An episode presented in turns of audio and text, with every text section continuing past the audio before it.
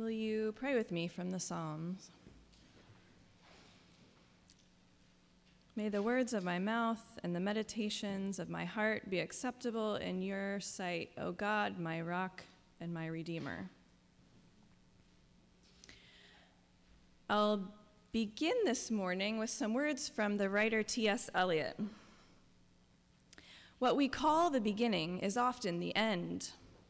And to make an end is to make a beginning. The end is where we start from. In the gospel story today, we join Jesus and the disciples as they are getting closer and closer to the most dramatic moments of the story.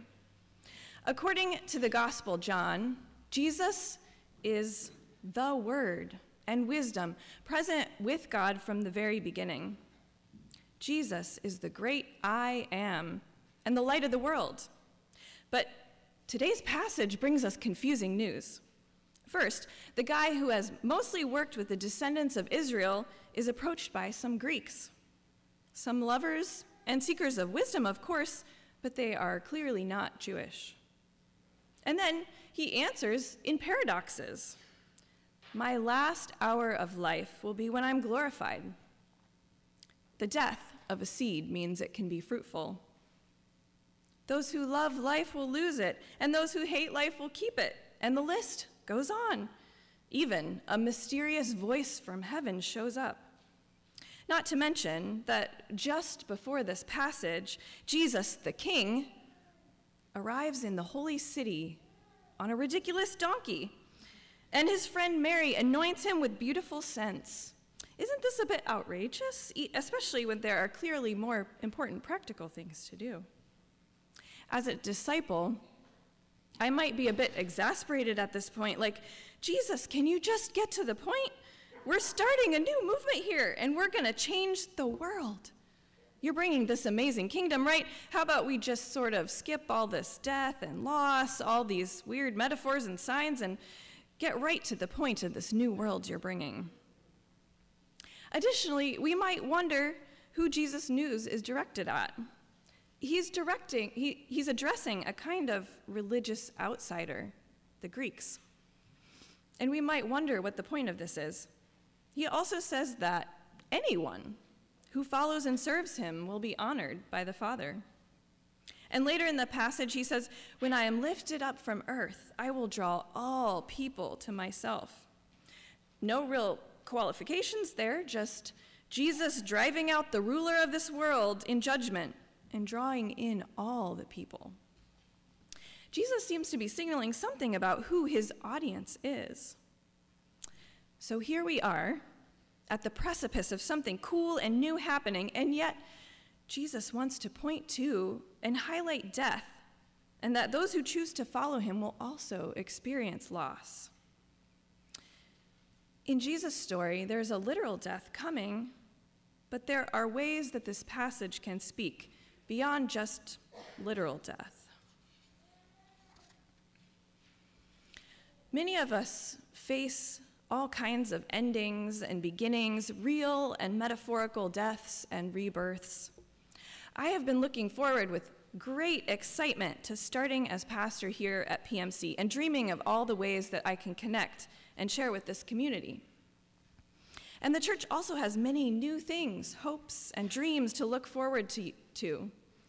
We have celebrated 100 years of this church. Wow. And the next 100 years of PMC history is just beginning.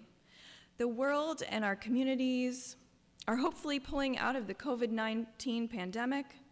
You've got a new pastor starting and all sorts of potential ways to be church together.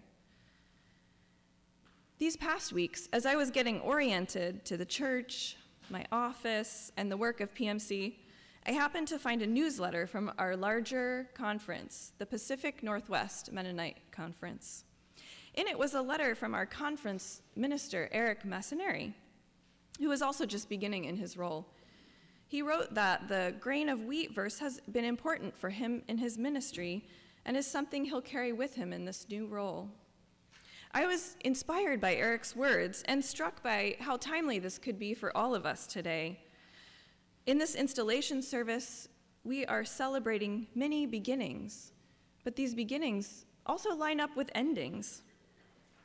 Eric writes that these words from John remind him of the transforming, enlivening power of Christ's love, and the truth that all transformation and growth inevitably brings endings as well as new beginnings. So, here we are as a church, just on the cusp of Advent, and in the, liturgic, in the liturgical year, this is the end. Today marks the end of the liturgical cycle, so we can begin again in Advent, waiting for Jesus to be born. In places that follow the lectionary more strictly, this is Christ the King Sunday and helps us to close out the cycle with an eye toward God in Christ as the King of all creation. Christ is the Alpha and Omega, the beginning and the end, as we read in Revelation. In the lectionary passage for, day, for today from Colossians, which we didn't read this morning but is in the bulletin if you want to look at it, we see Christ present and supreme in the beginning, in sustaining us, and in death. As we end the liturgical year, we are held by Christ the King as we look forward with excitement and anticipation to the coming beauty and celebration of Advent and Christmas, the start of the liturgical year. We all might want to stay focused on these exciting beginnings and the beautiful things to come, but as T.S. Eliot reminds us in his poem, as well as Jesus with the grain of wheat, there is something important about endings. While some endings are clear and prominent, other endings can be hard to notice or recognize. We might just want to skip over them to get to the newness. I wonder what good could come to us for paying attention to the endings that give way to our beginnings. So, uh, back to the grain of wheat and the paradoxical Jesus. There are ways that I have heard this passage uh, made into meaning that don't really work very well for me anymore. One of these ways might be to say we must die to ourselves and follow Jesus even through super difficult things.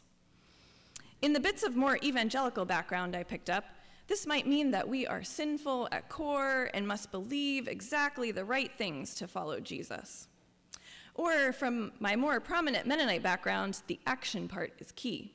You can never be doing enough service to follow Jesus. Both of these are pretty hard to live into in a kind of literal and ultimate way, such as the words dying or hating your life suggest to me. For me, these kinds of understandings at times propelled me towards a kind of burnout or lack of awareness of what my actual needs or desires were. There are also ways this reading could play into a kind of dualistic theology that separates all that is good and spiritual from all that is bad and of the world. Good spiritual, bad world. For many reasons, I don't really ascribe to that kind of binary under, understanding of God and the world, so I look for other ways to understand this. As I mentioned before, John is full of paradoxes, this passage. If we take it in its whole context, we can start to see the paradox that paradox is used here as a tool to show us how different Jesus is from what he calls the ruler of this world. Jesus, the king, rides a donkey. His worst moment is when he is glorified through God. On the contrary, the rulers of this world, the powers and principalities, or the things that seem to be good in this world, will be judged by Jesus. And Jesus himself didn't seem to hate his life in the world. He seemed to have quite a good time eating with people and enjoying parties and even creating more wine. It seems people must have noticed this because he re- uh, that Jesus was enjoying his life because he reported in Matthew and Luke that his detractors called him a glutton and a drunkard. Finally, many translate the Son of Man reference in this passage and throughout the Gospels as the human one, or the true human being. Jesus represents the core goodness that God created in us humans. With all of that said, I think the First Nations version of this passage gives us a meaningful way to hear this today. The ones who love the kind of life this world gives will lose the life they seek. But the ones who let go of their life in this world and follow my ways will find the life of the world to come that never fades away, full of beauty and harmony. And interestingly, perhaps this grain of wheat dying has more to do with how we need to reset our imaginations for the new world. The disciples in the story could not have even imagined what would come after Jesus' death. Resurrection is just not a thing before or after Jesus. And the kind of kingdom Jesus draws us to doesn't have a parallel in this world. Who of these disciples could have imagined Jesus dying and rising again? But perhaps they did imagine what, what the trajectory of Jesus' life might be continued travels with his buddies, preaching to the crowds, fishing trips, miracles, and more, maybe some larger social changes. But their imaginations were not ready for the immensity of what would happen. And they might also have wanted to hold on to what Jesus, the living human, was for them. The opening of Jesus' audience to the Greeks and drawing all pe- people to him points to what is to come. But for the disciples, it would be impossible to peek into the future and see where Jesus' good news would actually travel and for whom it would be adopted as good news. In order to move into a new beginning, these disciples needed for their normal patterns and habits and sense of order to die. They needed to mourn the loss of what Jesus was, to live in the space of disorientation in order to be ready for something bigger, something that might stretch beyond their current worldview into a completely new paradigm. Now, these words of Jesus are pointing us to something important for our own lives and the ways that we hope to live into the kingdom of God today. No matter how excited we are about new beginnings in our lives, there may also be things we love that need to change or be transformed. And it is in the space of mourning losses that we can be open to newness. Giving ourselves space for grief can be healing and regenerating. Adrienne Maree Brown, who is a writer and activist in the realm of race, gender, and economic liberation, writes We are learning so much about how grief moves in us individually and collectively. We know we must get good at grief because change, both the kind we want and the kind we dread, requires a letting go when we really sit with the truth of change and how much of it is beyond our control and how much we try to control, we can begin to let go of the misguided idea that we are in control or that control should even be our goal. When we notice our endings and losses, we can make space for that grief. As we make changes to move into the future that we want, we may have to let go of things. In our larger context of climate change and economic dis- disparity, this is important. But I think this is especially true after the global pandemic we have survived. Although one of the trickiest things about the pandemic has been our lack of ability to definitively declare an ending. Perhaps we have all declared our own endings, but I know that just not wearing my mask will not make it end. What is certain is that we have all experienced loss at some level or duration during this global crisis. I continue to ask how we can honor, heal, and move through the losses we experienced during this time. As a church community, our life may also look very different after this pandemic.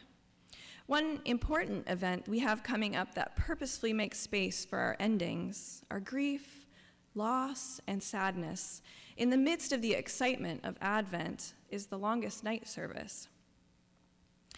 This service traditionally happens on December 21st, which is the day that has the least sunlight or the longest night of the year. It is often a space that is purposefully created amidst the joy of Advent to allow for sadness and mourning that some may carry. But I think this is a space that could be healing for any or all of us. Holding space for these endings and beginnings together, we can remember today that Christ is King of all our transitions.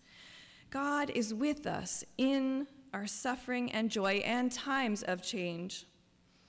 We know that Jesus experienced the unjust suffering of this world and will stand by us in ours.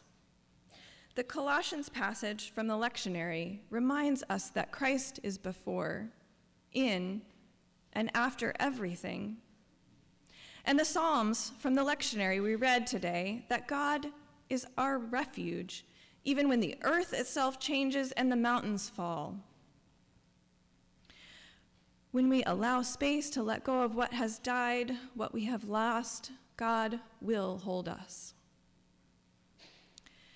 Christ as King, like no king of this world, will be there renewing, recreating, and regenerating, even in ways that we cannot yet imagine, putting our trust and hope in this rebirth. Despite the disorientation we might feel in our endings and beginnings, can hold us steady as we allow space for grief, sit with the unknown, and open our imaginations to the world beyond what we know. The song we are about to sing, you can open your hymnal to number 828 if you want to see it. For me, brings to life some of these things I have just said.